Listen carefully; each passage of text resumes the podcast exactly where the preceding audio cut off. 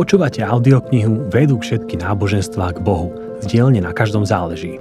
Autormi knihy sú profesor dr. John Lennox a profesor dr. David Gooding. Číta Kristýna Valovičová v spolupráci s Rádiom 7. Ak máte akékoľvek otázky alebo nápady, napíšte nám na podcast zavinač na každom záleží.sk. Ak by ste si chceli knihu objednať za perfektnú cenu, viete tak urobiť na nakaždomzáleží.sk. Ja som Gabriel Kosmály Mačí a teraz už ku knihe.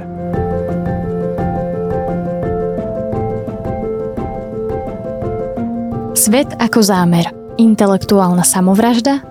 Matematik vysvetľuje, prečo som kresťanom. Prvá časť Biblia a pôvod sveta. Píše profesor dr. John Lennox. Ako matematika a tiež ako kresťana ma otázka pôvodu sveta i života v ňom zaujíma dvojnásobne. Mnohí moderní vedci sú buď ateisti alebo agnostici. Ja však aj ako vedec, nie len ako kresťan, nachádzam v ateistickej interpretácii neprekonateľné rozpory. A bez pochyby nie som jediný. Profesor Paul Davis z Newcastle, teoretický fyzik, vážený pre svoj vlastný nemalý príspevok do vedeckého poznania, píše Pokušenie veriť, že svet je výsledkom určitého zámeru, prejavom vysoko vyvinutého estetického úsudku, je neprekonateľné. Viera, že existuje niečo za tým všetkým, je tou, ktorú aj ja osobne zdieľam, podľa mojej mienky, s väčšinou fyzikov. Profesor Fred Hoyle, člen kráľovskej spoločnosti, je určite jedným z tejto väčšiny. Píše, interpretácia faktov na základe zdravého rozumu svedčí o tom, že nejaký nadprirodzený intelekt sa pohrával s fyzikou, chémiou a biológiou a že v prírode neexistujú žiadne slepé síly stojace za zmienku. A jeho kolega, profesor Vikramasingh, tvrdí, možnosť, že by sa život na Zemi objavil len tak, náhodne, je asi taká nepravdepodobná ako tajfún fúkajúci po smetisku, ktorý by skonštruoval Boeing 747. Títo vedci majú pravdu. Za tým všetkým niečo je a to niečo nie je ani slepé, ani neosobné. Všetko na svete je dôkazom tak veľmi premysleného a zložitého zámeru, že sa to dá vysvetliť jedine existenciou inteligentného tvorcu, stvoriteľa. Dokonca aj tí zástancovia evolučnej teórie, ktorí popierajú existenciu zámeru alebo projektu za svetom ako celkom, musia aby mohli napredovať vo svojich vedeckých výskumoch, pripustiť, že za jednotlivými javmi sa určitý zámer skrýva. A v skutku nie sú spokojní, pokiaľ ho nenájdu. V minulosti sa napríklad vo fyziológii červovitý prívesok, slepé črevo, v ľudskom tele pokladal za neužitočný pozostatok neinteligentného evolučného procesu. Moderná veda, verná svojej metodológii, skúmala a zistila, že v skutočnosti tento prívesok určitý účel má.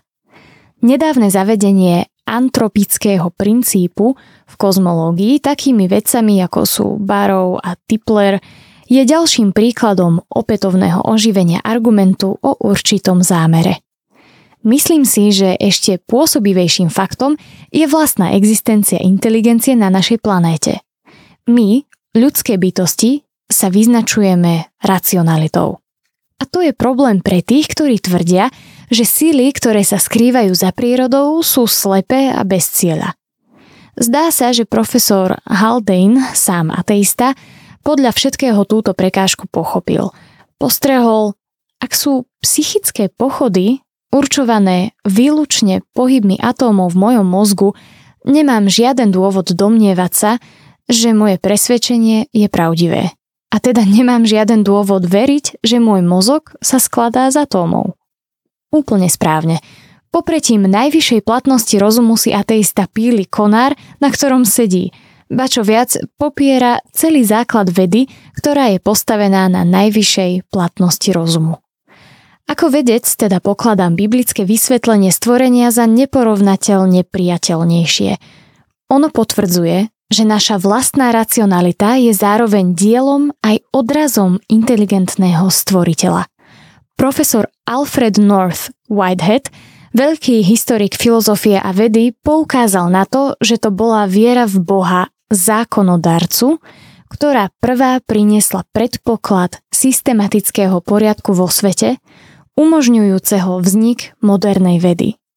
Kepler, Pascal, Newton, Faraday a Clerk Maxwell by všetci súhlasili s Einsteinom. Veda bez náboženstva je chromá. Náboženstvo bez vedy je slepé. Samozrejme viem, že Biblia nehovorí veľa o probléme, ktorý je pre vedu ako takú dôležitý. O probléme, ako Boh stvoril svet.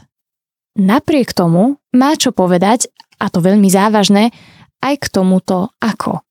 Napríklad celkom prvé slová Biblie sú nasledovné. Na počiatku Boh stvoril nebo a zem. Takže na rozdiel od zastaraných marxistických teórií, Biblia úplne jasne učí, že svet mal svoj začiatok, čo súhlasí s názorom prevládajúcej väčšiny moderných vedcov, sugestívne vyjadreným v názve knihy Stevena Weinberga, nositeľa Nobelovej ceny za fyziku, prvé 3 minúty. To však nie je všetko. V osobnom rozhovore s autorom profesor Hoyle poznamenal, je pozoruhodné, že Biblia netvrdí, že Boh stvoril všetko naraz.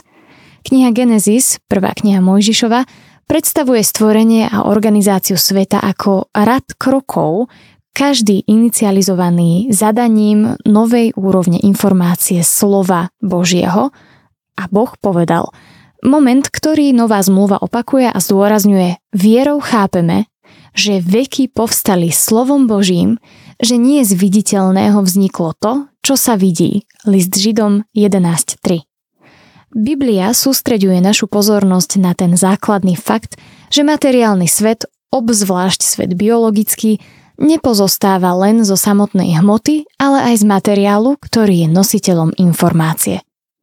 V tejto súvislosti sa zdá, že tu existuje do očí bijúci rozpor na poli modernej vedy. Niektorí vedci sú presvedčení o pravdepodobnosti existencie inteligentných bytostí na iných planétach, ktoré sa možno snažia o spojenie s nami. Na otázku, ako by mohli odlíšiť prípadnú správu vysielanú inteligentnými bytostiami od základného šumu vesmíru, odpovedajú takto. Šum je náhodný.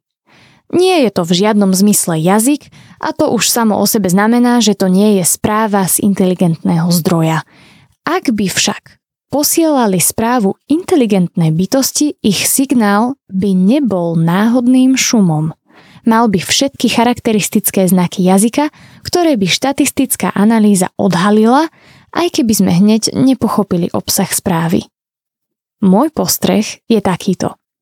Nedávne Jokiho štatistické analýzy ukázali, že informácia prenášaná ľudskou bunkou má všetky charakteristické znaky jazyka. Preto pokladám za vyslovene rozporuplné, keď niektorí vedci hovoria, že veľmi zložitá informácia prenášaná živou bunkou nepochádza od inteligentnej bytosti, ale z nemysliaceho, neinteligentného zdroja.